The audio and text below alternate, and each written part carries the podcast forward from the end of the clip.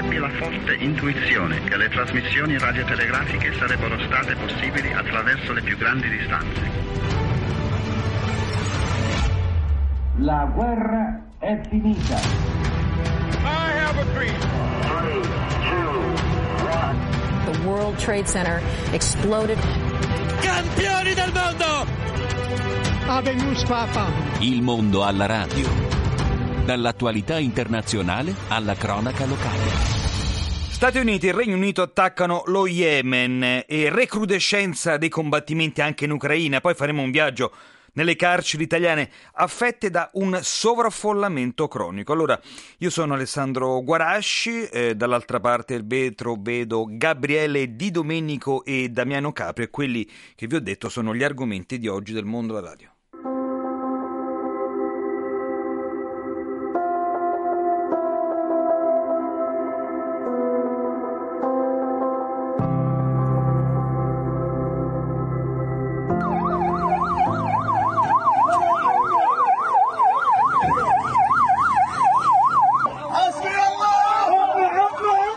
E allora, gli USA e la Gran Bretagna, il Regno Unito hanno lanciato una notte attacchi contro postazioni degli Houthi in Yemen dopo che i miliziani appunto avevano sfidato il monito a non intralciare il commercio internazionale sul Mar Rosso, una rotta che in qualche modo è chiave tra Europa e Asia in supporto alla causa palestinese. Eh, tra l'altro, eh, poche ore fa il prezzo del petrolio è subito aumentato. L'Iran eh, ha sequestrato appunto una petroliera nel Golfo di Oman, contiguo al Mar Rosso, appunto per rappresaglia contro gli Stati Uniti.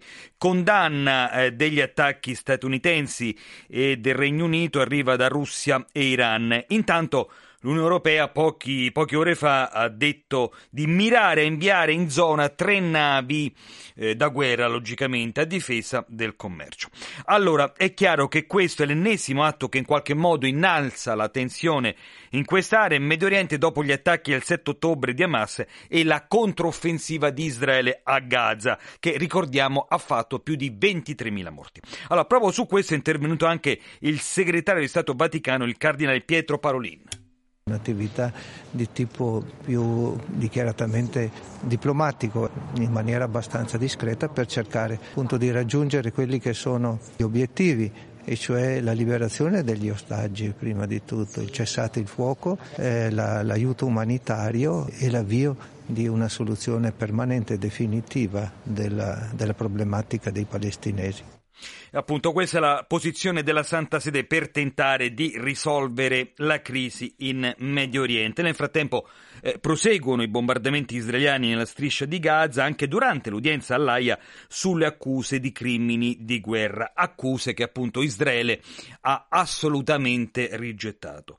Secondo, eh, tra, l'altro, tra, l'altro, un portavoce militare dell'esercito israeliano, i soldati appunto eh, israeliani hanno ucciso circa 20 terroristi nel campo profughi di Maghazi a Gaza centro e tra questi ci sarebbe anche un comandante della unità Nukba di Hamas. Allora, eh, avete capito, la tensione sta salendo ulteriormente e proprio per parlare di questo abbiamo in linea Silvia Stilli, portavoce dell'Associazione delle Organizzazioni Internazionali di Cooperazione e Solidarietà Internazionale. Eh, buon pomeriggio Stilli.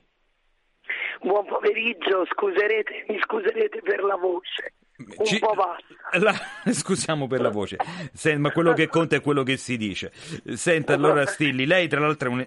un'esperta di Medio Oriente, si è occupata molto di questi eh, temi. La preoccupa questo ulteriore innalzamento della tensione anche con quanto è successo nello Yemen e soprattutto questo in qualche modo anche è un ostacolo eh, affinché diciamo, gli aiuti arrivino a Gaza?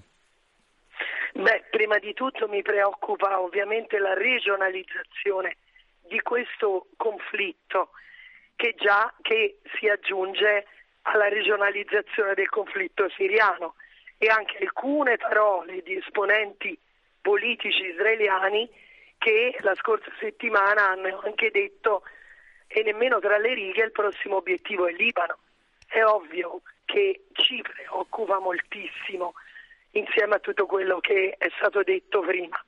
L'escalation non si ferma, no? non si ferma quello che il Sudafrica ha chiaramente definito nel suo atto d'accusa presentato alla Corte di Giustizia dell'AIA come genocidio. La risposta di Israele è stata il genocidio l'abbiamo subito noi. Non ci sembra ci siano gli elementi del dialogo, è molto preoccupante. Adesso i tempi diciamo, delle sedute della Corte e dell'emissione del verdetto probabilmente non saranno brevi.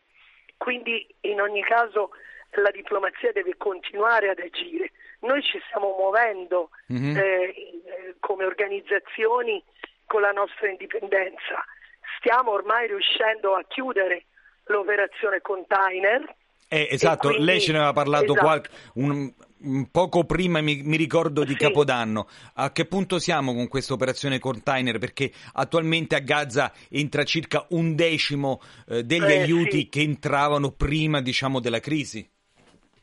Sì, entrano e bisognerà mettersi tutti in fila, anche il nostro container, però le pratiche con la mezzaluna eh, egiziana sono iniziate e ovviamente devono continuare eh, eh, attraverso la mezzaluna egiziana con quella palestinese e Israele per far entrare da Rafa il container, però abbiamo raccolto, e questo è molto importante, da cittadine, cittadini e gruppi ormai quasi 75 mila euro e anche la giornata di oggi continuano a entrare fondi. Abbiamo ricevuto una donazione da Medici Senza Frontiere e la CGL stessa farà arrivare mm, una nave in Egitto, con una nave in Egitto alcuni aiuti che eh, saranno dentro il container. Ora le pratiche prenderanno le buone due settimane, poi ci saranno i giorni di fila del camion al, eh, al valico. Insieme al container noi stiamo puntando a portare una delegazione, una specie di carovana umanitaria in cui oltre alle organizzazioni non governative, alcune altre associazioni, tra cui l'Arci, rappresentanti della CGL, dell'Associazione per la Pace, vogliamo portare, hanno dato la disponibilità a venire giornalisti e ci saranno parlamentari italiani, probabilmente dell'intergruppo Palestina. Per fare tutto questo c'è un percorso di visti che si è messo in atto subito al ritorno dopo l'Epifania. E questo è importantissimo perché eh, è un atto, oltre che materiale, di aiuti, è un atto, un atto eh, concreto di, di solidarietà, di vicinanza, di vicinanza concreta. Chiederemo, ah, ci saranno, mi dimenticavo una cosa importante, ci saranno dei medici, dei medici specializzati italiani e tenteremo di farli entrare non garantiamo nulla, non è detto, anzi è molto probabile che non avverrà. Vediamo adesso attraverso la mediazione delle organizzazioni umanitarie se riusciamo a farlo. Certamente. Allora io ringrazio per essere stata con noi Silvia Stilli, portavoce della OI. a voi che ringrazio. Buon pomeriggio Stilli. Buon pomeriggio. Buon pomeriggio a voi. Yeah. Kiev is so beautiful city, ruined, especially uh, Mariupol. She killed Mariupol. And Odessa, Kharkov, ruined everything, everything. E allora le voci che ci arrivano dall'Ucraina, sì, perché cambiamo per un attimo scenario, parliamo sempre purtroppo di guerra. Oggi il premier britannico Rishi Sunak è stato in visita a Kiev.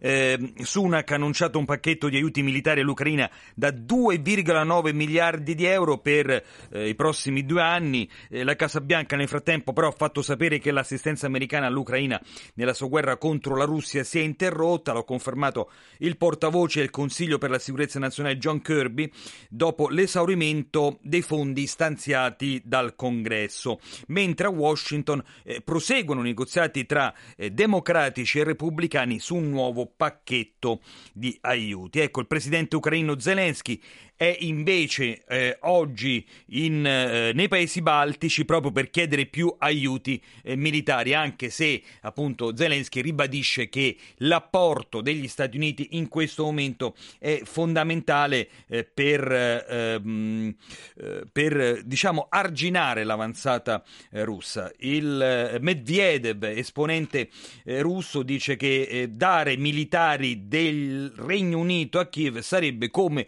una dichiarazione di guerra da parte di Londra a Mosca. Nei fatti, dunque, ve l'abbiamo detto, proseguono gli assalti dell'esercito russo che, eh, tra l'altro, ha distrutto tre roccaforti delle truppe ucraine vicino a Bakhmut. Ecco, allora, di una situazione al collasso da Kiev ci parla Gioele Scavuzzo, responsabile delle operazioni dell'ONG Sole Terre in Ucraina, che appunto si occupa di assistere i malati affetti da tumore.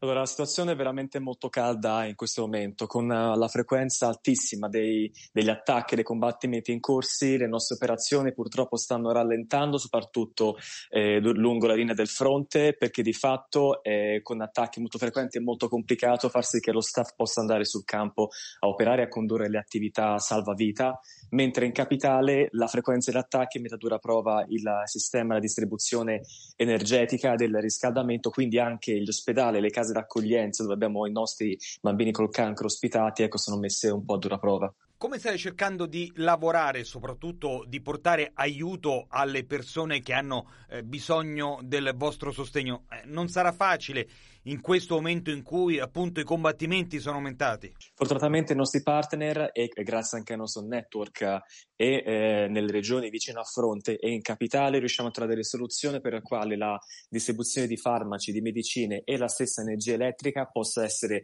garantita, possa essere mantenuta costante così che possa essere fornito un luogo caldo con l'elettricità e che di conseguenza i trattamenti oncologici pediatrici possano essere portati avanti. Ecco, dal punto di vista del morale, come sta andando? Perché appunto i combattimenti sono aumentati, c'è tanta gente che teme per la propria vita e soprattutto c'è un forte richiamo eh, del governo anche ad andare al fronte. Purtroppo il morale dei nostri operatori, come anche della popolazione ucraina in generale, si sta abbassando molto e messa a dura prova, soprattutto dopo i due grossi attacchi di fine dicembre e inizio gennaio.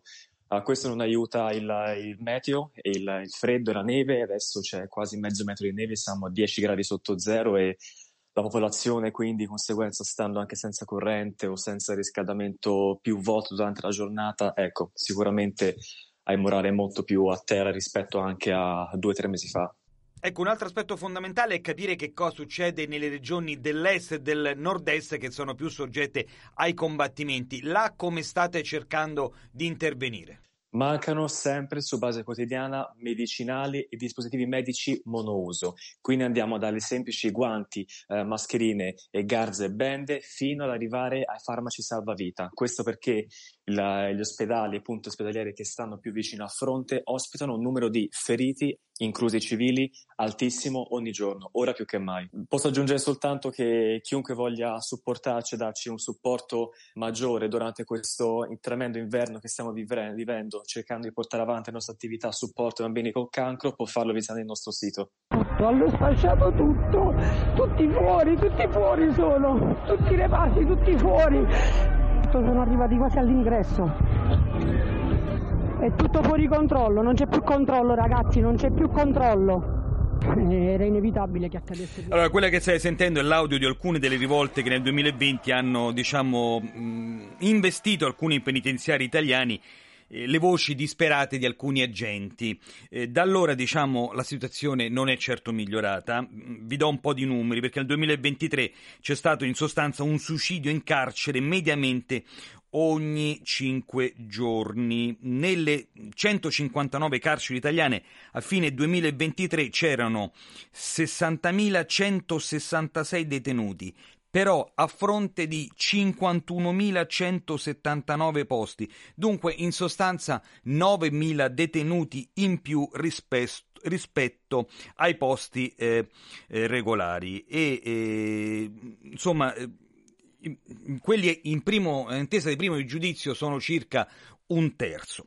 Quasi tutte le, campie- le, regioni hanno tassi di affollamento superiori alla capienza regolamentare, ma le situazioni peggiori in qualche modo le troviamo in Lombardia, Campania e Lazio. Allora, andando avanti di questo passo, tra 12 mesi l'Italia potrebbe essere nuovamente ai livelli di sovraffollamento che costarono la condanna della Corte europea dei diritti dell'uomo. L'associazione Antigone, che appunto si occupa ormai da tanti anni dei diritti detenuti, afferma che sulle oltre 100 visite compiute negli ultimi 12 mesi dall'osservatorio sulle condizioni di detenzione, in 25 istituti, pensate, il 33% c'erano celle in cui non erano garantiti, lo ripeto, non erano garantiti 3 metri quadri calpestabili per ogni persona detenuta. Allora noi abbiamo in linea Alessio Scandurra proprio di Antigone. Buon pomeriggio Scandurra. Buon pomeriggio. Allora, a me sembra che cambiano le condizioni politiche, tra virgolette, eh, mutano i governi, però il tema del sovraffollamento in qualche modo rimane, è rimasto anche durante la pandemia o poco prima o poco dopo. Sì, è un, è un dato strutturale del nostro sistema che peraltro eh, si aggrava mese dopo mese eh, nell'ultimo anno c'è stata un'accelerazione della crescita della popolazione detenuta, per cui se il dato è costante, però nell'ultimo periodo la cosa si è fatta più grave e quindi diciamo, questo, il futuro che abbiamo davanti è di eh, crescente preoccupazione. Quella stima eh, diciamo, di un anno per arrivare ai livelli di sovraffollamento che avevamo ai tempi della condanna della CEDU è legata a un tasso di crescita come quello attuale, ma il punto è che qui ogni mese che passa il tasso di crescita stesso ad aumentare quindi forse ci arriveremo anche prima. Ecco, allora, ehm, il problema qual è? Ci sono troppi detenuti in attesa di una condanna eh, definitiva, eh, ci sono poche misure alternative, perché mh, l'impressione, così si dice, tra la gente diciamo cosiddetta comune che noi conosciamo, è che in eh, galera badano solo i poveri diavoli, poi alla fine chi ha un buon avvocato, chi ha soldi per pagarselo, riesce in qualche modo a scamparla.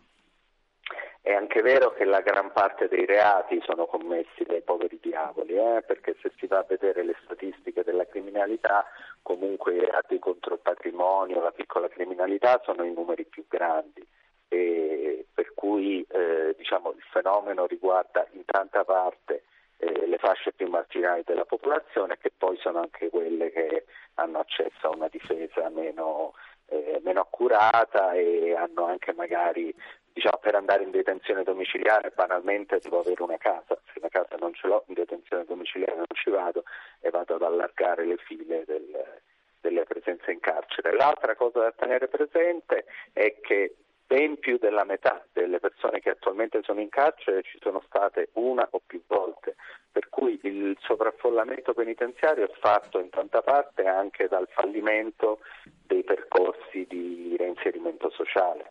E un investimento sui percorsi di reinserimento sociale avrebbe come conseguenza non solo eh, diciamo, una minore recidiva e quindi una maggiore sicurezza per, per chi sta fuori dal certo. carcere ma anche eh, un, un, calo delle crescite, una contrazione dei numeri delle presenze. Scandura, senta, allora, sotto, in un minuto il sottosegretario della giustizia Andrea Ostellari ha detto che il problema del sovraffollamento non si, risolva, non si risolve con gli svuota carceri. Allora l'alternativa è costruire più penitenziari? Ma a parte non, non so bene cosa siano gli svuota carceri, nel senso che ogni volta che si fa una una qualche tentativo di riforma viene chiamato svuota carcere e quindi sotto questo cappello sono state messe negli anni anche cose molto diverse. E l'altra cosa che sappiamo per certo, per esperienza, è che la risposta, diciamo la costruzione di nuove carceri o non va da nessuna parte o nella migliore delle ipotesi a tempi molto lunghi poi di realizzazione, quindi eh, se c'è un'emergenza in questo momento e eh, a breve eh, temo che eh, sarà ancora più grave, bisogna trovare delle soluzioni eh, nel breve periodo, sia per far eh, per contenere i numeri, ma anche per garantire condizioni di vita dignitose con questi numeri qui. Certamente. Eh, certamente. Faccio per dire il, la, la riduzione delle telefonate, eh, la chiusura del regime a celle aperte è una, una, una, situazione che sta facendo aumentare le tensioni, che ha un impatto probabilmente anche sui suicidi e, e, che può essere affrontata anche immediatamente. Allora io ringrazio per essere stato con noi Alessio Scandurra di Antigone, buon pomeriggio Scandurra. Grazie a voi, buon pomeriggio.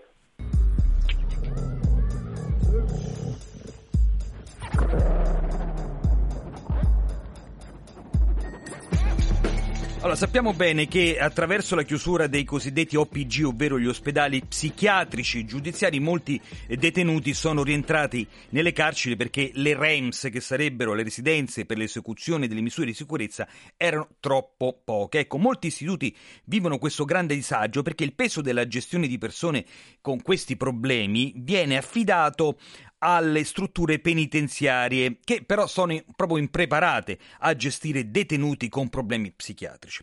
Allora, spesso di questi aspetti si occupa Don Raffaele Grimaldi a capo dell'ispettorato delle carceri. Più che certamente sappiamo che comunque ormai le nostre carceri italiane soffrono di tante situazioni. La prima cosa di tutte queste aggressioni che a volte eh, ci ritroviamo a vedere e anche a subire e nascono proprio soprattutto anche da, da, un tipo di popolazione che è un po' cambiata. Eh, prima di tutto abbiamo, abbiamo tanti malati psichici che sono entrati un po' nei nostri istituti e, e, penso che il personale è anche impreparato per affrontare tale emergenza e quindi per questo motivo questo è uno dei, dei problemi da risolvere e le REMS in Italia sono pochissime rispetto eh, alle persone che potrebbero eh, andare e quindi purtroppo allora le nostre carceri eh, devono accogliere eh, soprattutto questi detenuti che hanno anche questi problemi psichici e più delle volte le aggressioni nascono proprio da loro. Ecco, in questo momento quanto invece sono fondamentali, quanto è fondamentale l'aiuto eh, dei volontari e dei cappellani? In sostanza un cappellano in carcere eh, che cosa fa oltre a dare un conforto logicamente a chi crede? Ma comunque, prima di tutto, i, i nostri cappellani eh, sono punti di riferimento per tutti, non soltanto per coloro che professano la fede cristiana e cattolica, ma loro sono dei punti di riferimento per tutti, per tutti quanti, quindi per tutta la popolazione. E oltre ad essere, eh, possiamo dire, annunciatori della parola di Dio, quindi soprattutto come servizio pastorale eh, religioso, eh, i cappellani, unitamente ai volontari, svolgono un ruolo fondamentale all'interno dei nostri istituti penitenziari. Prima di tutto affo- affrontano tante esigenze, tante emergenze che il carcere stesso non riesce, non riesce a risolvere e quindi contatto con i familiari, eh, emergenze anche di supporto materiale. E tutto questo eh, noi cappellani, volontari tutti, siamo dei punti di riferimento e loro si rivolgono a noi anche per questi motivi qui, ma anche per sollecitare le diverse direzioni ad intervenire su qualche situazione particolare. Ecco, per chiudere, eh, logicamente il eh, sovraffollamento è un aspetto fondamentale, eh, ma tu quale riforma faresti nelle carceri italiane per far sì che davvero siano più vivibili? Ma prima di tutto io penserei che ci sono dei reati che non dovrebbero proprio entrare in carcere, quindi dovrebbero stare fuori e avere un'attenzione diversa fuori, quindi con percorsi di riabilitazione, con percorsi eh, soprattutto di attenzione a, a queste persone, quindi, anche perché coloro che commettono piccoli reati sono le persone di strada, sono i tossicodipendenti, sono, eh, sono i malati psichici, quindi alla fine un po' tutti questi, questi piccoli reati vanno ad affollare un po' i nostri centri penitenziari che servono soprattutto a frenare una violenza che va al di là del, del, del furto o delle piccole aggressioni. Quindi, e, poi, e poi penso che il, il, il sovraffollamento è causato anche da una, eh, da una, lenta burocrazia che non riesce a far uscire le persone che potrebbero stare fuori o avere almeno eh, i domiciliari. Allora, avete sentito che cosa ha detto detto eh, Don Raffaele Grimaldi, eh, servirebbero più misure alternative, servirebbero più eh, domiciliari perché lo stato eh, diciamo delle carceri italiane è assolutamente eh, preoccupante. Dunque eh, non si tratta di svuota carceri, ma si tratta essenzialmente di misure alternative per garantire vivibilità alle tante persone, a quei 60.000 detenuti che sono nelle carceri italiane. Vi abbiamo dato prima davvero il, il i numeri di questa epidemia diciamo, che c'è nelle carceri italiane, circa 9.000 persone oltre eh, davvero il consentito. Io mi fermo per un attimo, vi lascio con Shiny New Crazy Diamond dei Pink Floyd, eh, canzone scritta per Sid Barrett, fondatore dei Pink Floyd.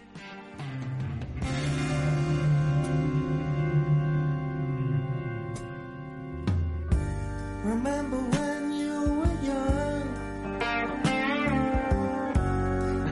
You shone like the sun.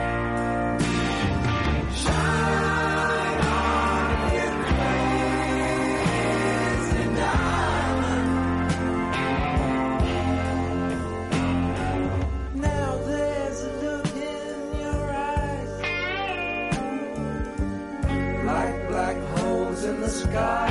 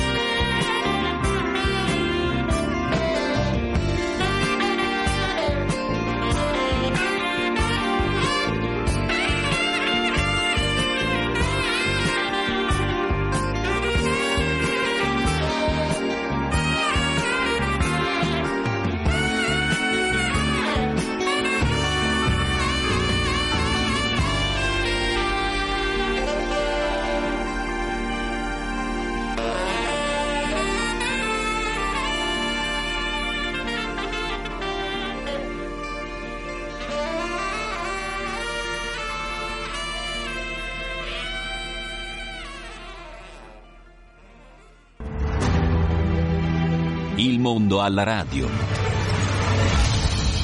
Rimane stabile il numero di persone che hanno usufruito dei servizi psichiatrici territoriali nel 2022. Sono stati 776.000 eh, contro i 778.000 circa del 2021.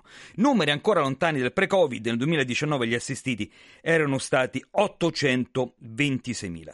Sono invece cresciuti del 15% gli accessi al pronto soccorso. Allora, a che punto siamo con le cure psichiatriche a 100 anni dalla nascita di Franco Basaglia, colui che in qualche modo determinò una svolta cu- nella cura di queste malattie. Io vi invito a scrivere al nostro numero 335 124 3722, ripeto 335 124 3722 e anche voi diteci se avete avuto in qualche modo esperienza, contatto con qualcuno che ha avuto una malattia mentale e soprattutto come è stato curato.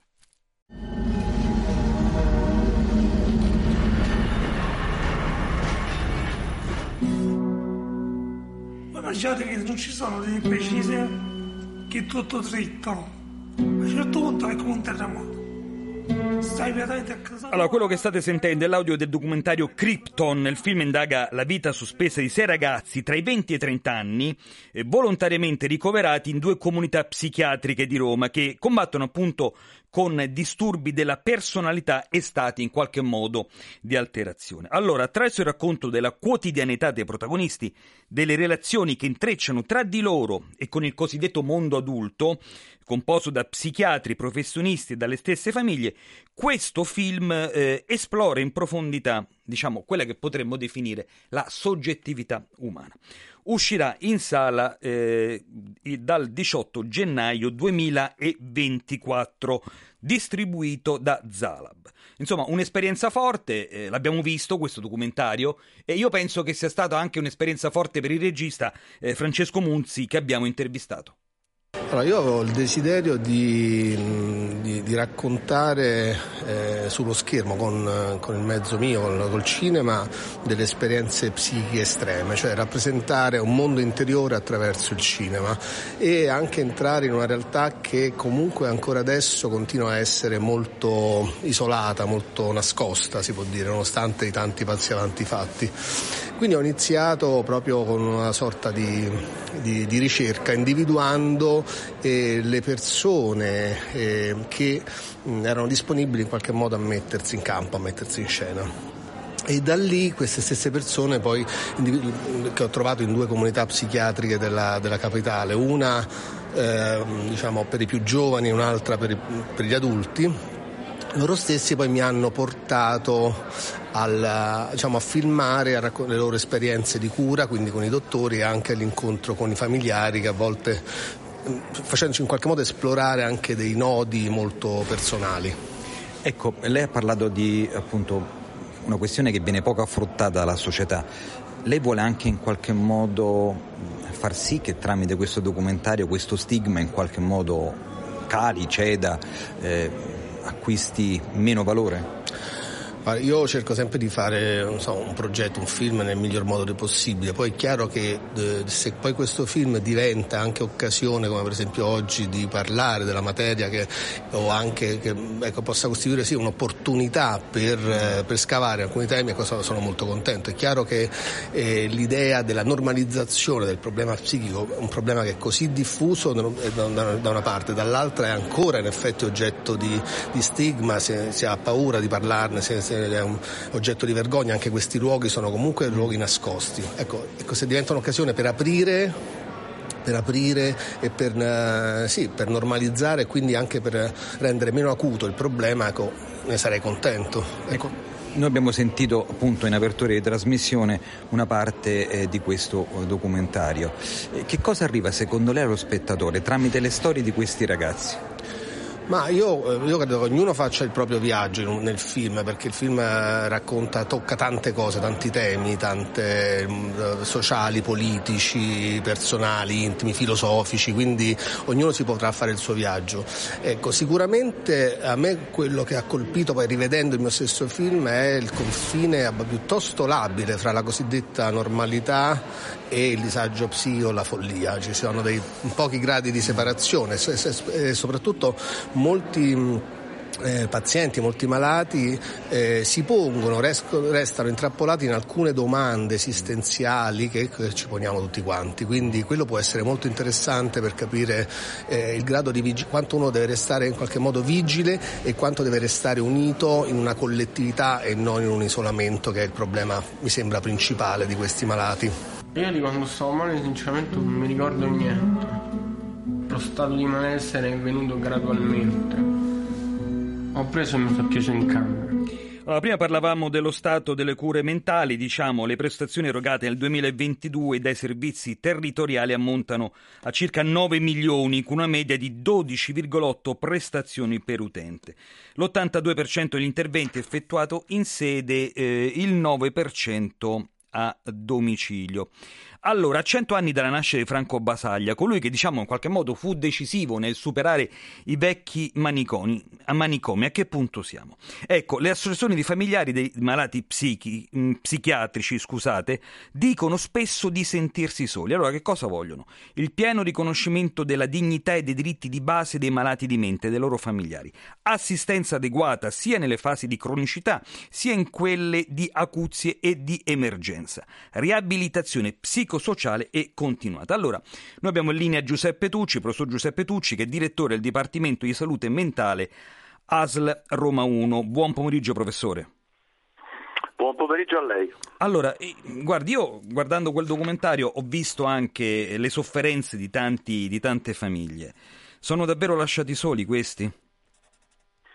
Ah, proprio il documentario, che poi non è un documentario ma è un bellissimo un film. film e quindi non, un, diciamo, non ha l'intento di documentare ma di raccontare delle storie. Racconta invece proprio della capacità dei servizi di accogliere e prendersi cura anche della sofferenza e dei bisogni dei familiari. Ora non dico che questo avvenga dappertutto, però eh, quello che Francesco Munzi ha potuto filmare e raccontare senza alcuna preclusione o indicazione da parte nostra è una realtà vera, forte e che credo che vada tutelata. Il problema è che in questo momento noi non è che non abbiamo un approccio verso la persona e verso il suo nucleo familiare, ma così anche come verso la scuola, che rappresenta un contesto di vita altrettanto importante della famiglia o altri ambiti familiari e, e di vita.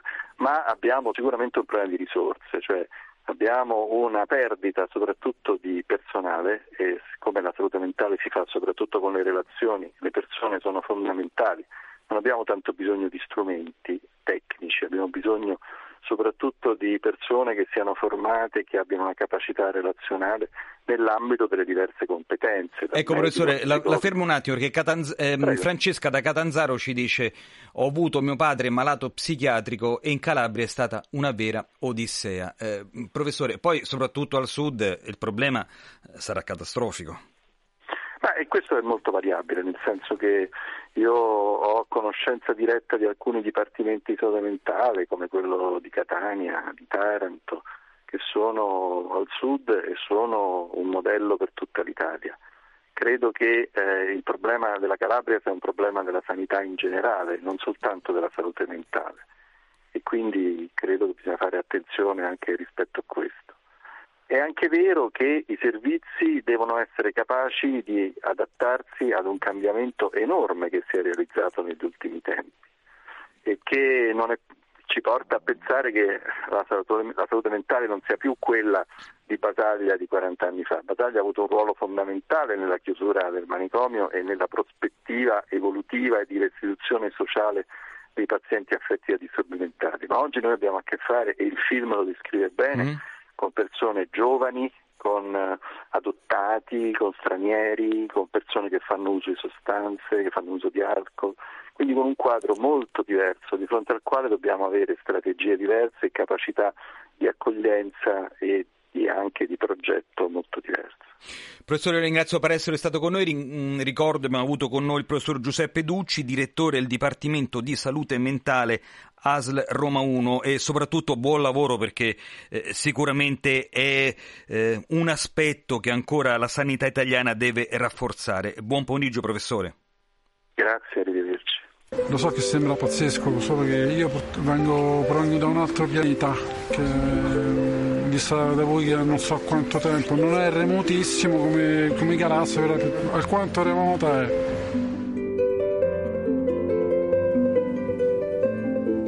Ora, noi eh, ci chiediamo quali sono le malattie mentali che in qualche modo ricorrono di più. Ecco, allora i tassi relativi ai disturbi schizofrenici, disturbi di personalità e disturbi di abuso di sostanze e ritardo mentale sono maggiori nel sesso maschile rispetto a quello femminile, mentre l'opposto avviene per i disturbi affettivi, eh, nevrotici e depressivi. In particolare per la depressione il tasso degli utenti di sesso femminile è quasi doppio rispetto a quello eh, del sesso eh, maschile.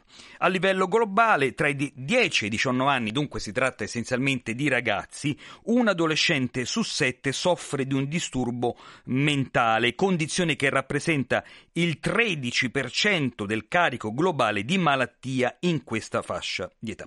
Allora, l'impressione, così si dice, eh, diciamo, tra la gente, diciamo così, è che eh, molti di questi ragazzi abbiano cominciato a soffrire subito dopo la pandemia, per effetto per, della pandemia, per effetto dei lockdown che abbiamo eh, subito. Allora sentiamo eh, su questo che cosa ci ha risposto il professor Federico Tonioni, che è uno psichiatra del Gemelli di Roma e che ogni giorno ha a che fare proprio con tanti adolescenti. I nostri figli sono cambiati da molto prima della pandemia nel senso che da quando si è instaurata l'era digitale che ci ha consentito di vivere il tempo e lo spazio in maniera molto diversa, è cambiato anche il loro profilo cognitivo e quindi anche il, il, un range di comportamenti e anche la tendenza ad avere aspetti sicuramente più evoluti di quelli che avevamo noi, ma non per questo sono eh, meno bisognosi del nostro affetto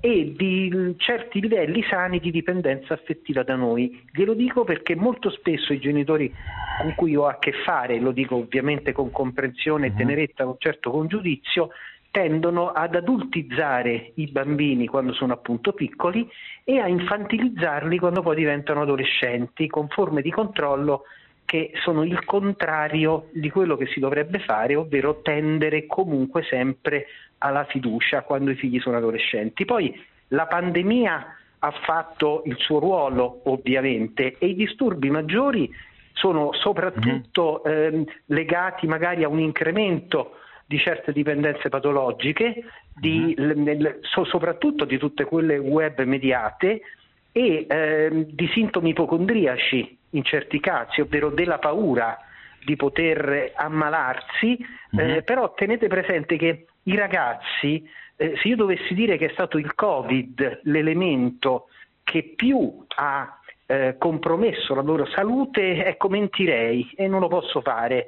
E, gli elementi che io vedo nei preadolescenti e che più mi preoccupano e che sono terreno fertile poi per la genesi uh-huh. di tutte nuove psicopatologie sono la rabbia nei bambini e anche la noia, che sono due elementi diametralmente opposti, ma che ci fanno capire quanto delle volte eh, di pericoloso, oltre alle dipendenze patologiche, ci sono soprattutto il, tutte le aspettative che mettiamo sui figli. Ecco, ma lei nota nei nostri ragazzi una tendenza sempre di più ad isolarsi, una tendenza che poi diventa pure eh, in sostanza patologia? Sì, non so però se è da curare o se è una tendenza sociale.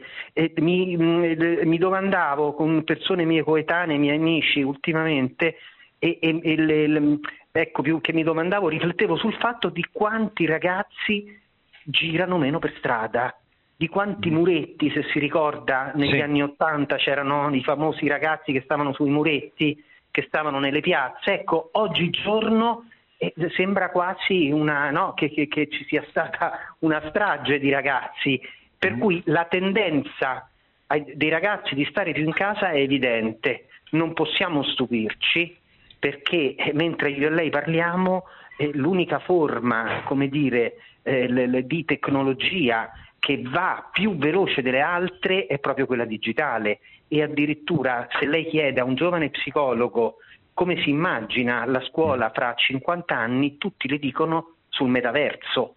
Per cui dobbiamo fare i conti con questa realtà, non possiamo scotomizzarlo perché non possiamo con una mano fare una cosa e con l'altra farne un'altra. E se decidiamo che il digitale è il nostro futuro, dobbiamo fare i conti con questa situazione invertire la tendenza dal mio punto di vista non è possibile. Sono contento che mi pare di leggere proprio sul giornale di ieri o l'altro ieri che stanno per introdurre come dire, dei limiti a tutto ciò che avviene nei social network, sì. a, agli influencer. Ecco, questo secondo me ora io non so neanche valutare quanto positivo o meno sia una cosa del genere, sicuramente è un interessamento concreto, perché guardi, su bambini e adolescenti parliamo tanto e facciamo così poco alle volte. Day after day, love turns gray, like the skin of a dying man. Allora, vari studi ci dicono che l'accesso al gioco d'azzardo, in questo caso patologico, è in forte crescita soprattutto tra i giovani appartenenti alla cosiddetta generazione Z e a chi più ha di 65 anni. Le statistiche riportano che le scommesse sono aumentate del 21% e che la fascia d'età che gioca con maggior frequenza sono gli adulti, circa il 60% dei partecipanti appunto allo studio realizzato. Aspetti patologici che appunto denotano una dipendenza reale e mentale dall'azzardo. Eh, dipendenza reale e re, reale dall'azzardo, dall'azzardo, patologico, perché eh, giocare fa parte eh, dell'essere, eh, dell'essere, umano, però, eh, però, quando si gioca troppo si rischia appunto di indebitarsi e soprattutto eh, poi si rimane schiavi del gioco d'azzardo. Allora, noi dovremmo avere in linea tra poco Guglielmo Masci, che è uno psicologo, e a Roma gestisce eh, la eh, cooperativa eh, Magliana 80, una cooperativa eh, diciamo che noi abbiamo eh, anche eh, visitato, abbiamo cercato di capire quanto realmente fa per contrastare il gioco d'azzardo. buon pomeriggio, professor Guglielmo Masci. Buonasera e buon pomeriggio a voi, grazie. Allora, ehm, chi, chi, coloro, chi, sono coloro che vengono da voi?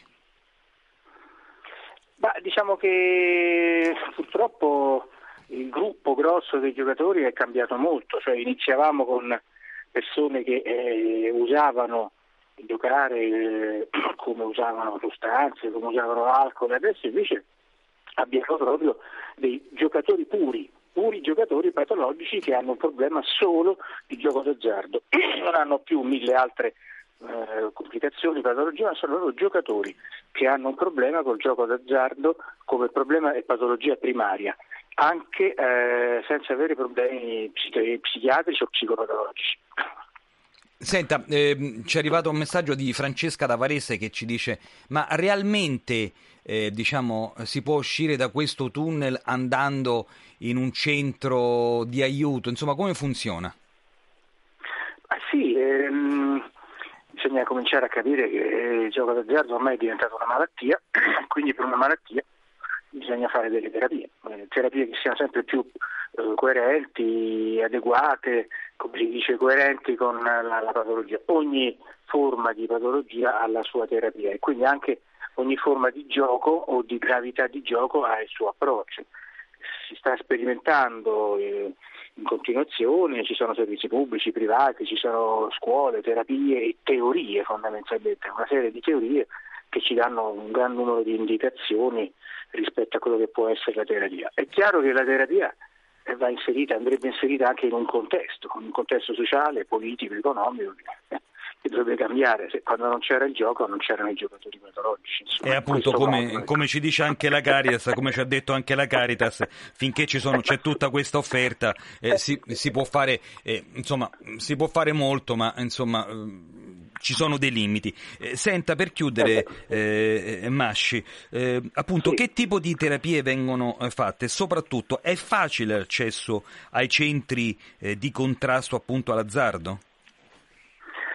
Beh, dipende un po' dai centri, dalle loro regole interne. Abbiamo in Italia un grandissimo servizio sanitario nazionale che è comunque molto strutturato, ecco, quindi abbiamo i servizi delle ASL, dove però eh, sono obbligati a seguire delle procedure di ingaggio, di triage lungo, che forse eh, a volte per molti, pers- molti giocatori patologici può diventare una scusa per non andare.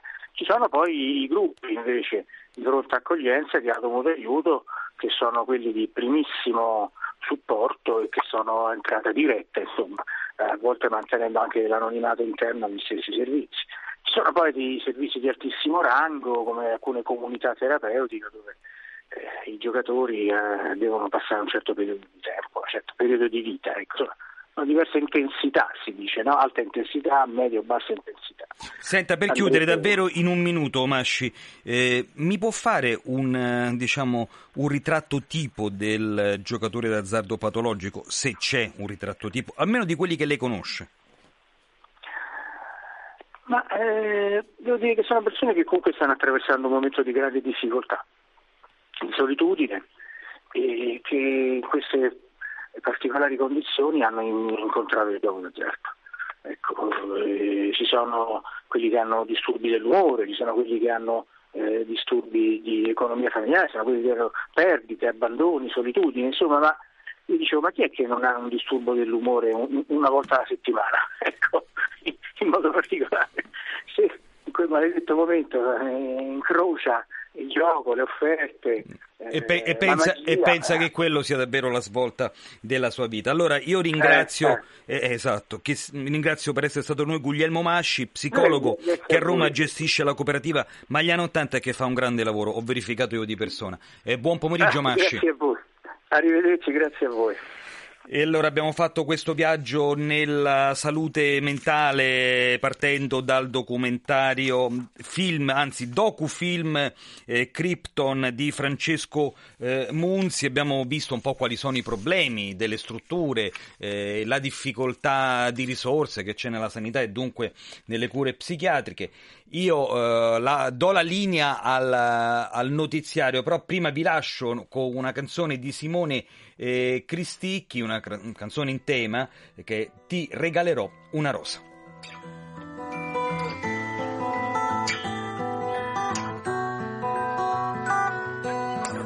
Ti regalerò una rosa, una rosa rossa per dipingere ogni cosa, una rosa per ogni tua lacrima da consolare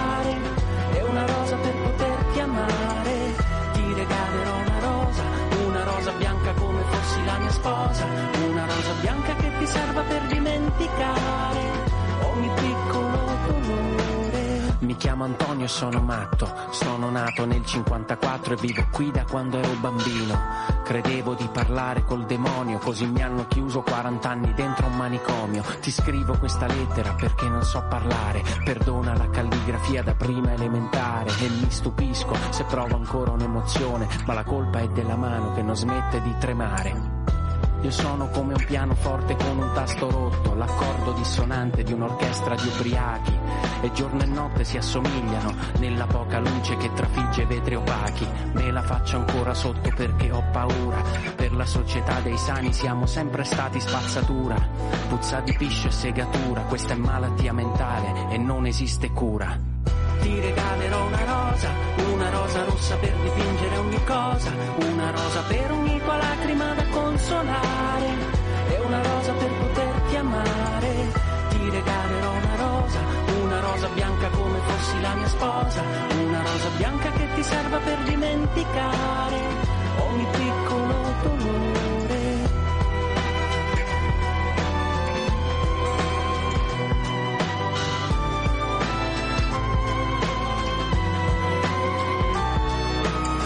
sono punti di domanda senza frase, migliaia di astronavi che non tornano alla base, sono dei pupazzi stesi ad asciugare al sole, i matti sono apostoli di un Dio che non li vuole, mi fabbrico la neve col polistirolo, la mia patologia è che sono rimasto solo, ora prendete un telescopio, misurate le distanze, guardate tra me e voi, chi è più pericoloso, dentro i padiglioni ci amavamo di nascosto, ritagliando un angolo che fosse solo il nostro, ricordo i pochi istanti in cui ci sentivamo vivi, non come le cartelle cliniche stipate negli archivi. Dei miei ricordi sarai l'ultimo a sfumare, eri come un angelo legato ad un termosifone. Nonostante tutto io ti aspetto ancora e se chiudo gli occhi sento la tua mano che mi sfiora. Ti regalerò una rosa, una rosa rossa per dipingere ogni cosa, una rosa per ogni tua lacrima da consolare e una rosa per poterti amare. Ti regalerò una rosa, una rosa bianca come fossi la mia sposa, una rosa bianca che ti serva per dimenticare ogni piccolo dolore. Mi chiamo Antonio, sto sul tetto, cara Margherita, sono vent'anni che ti aspetto. I matti siamo noi quando nessuno ci capisce, quando pure il tuo migliore amico ti tradisce. Ti lascio questa lettera, adesso devo andare,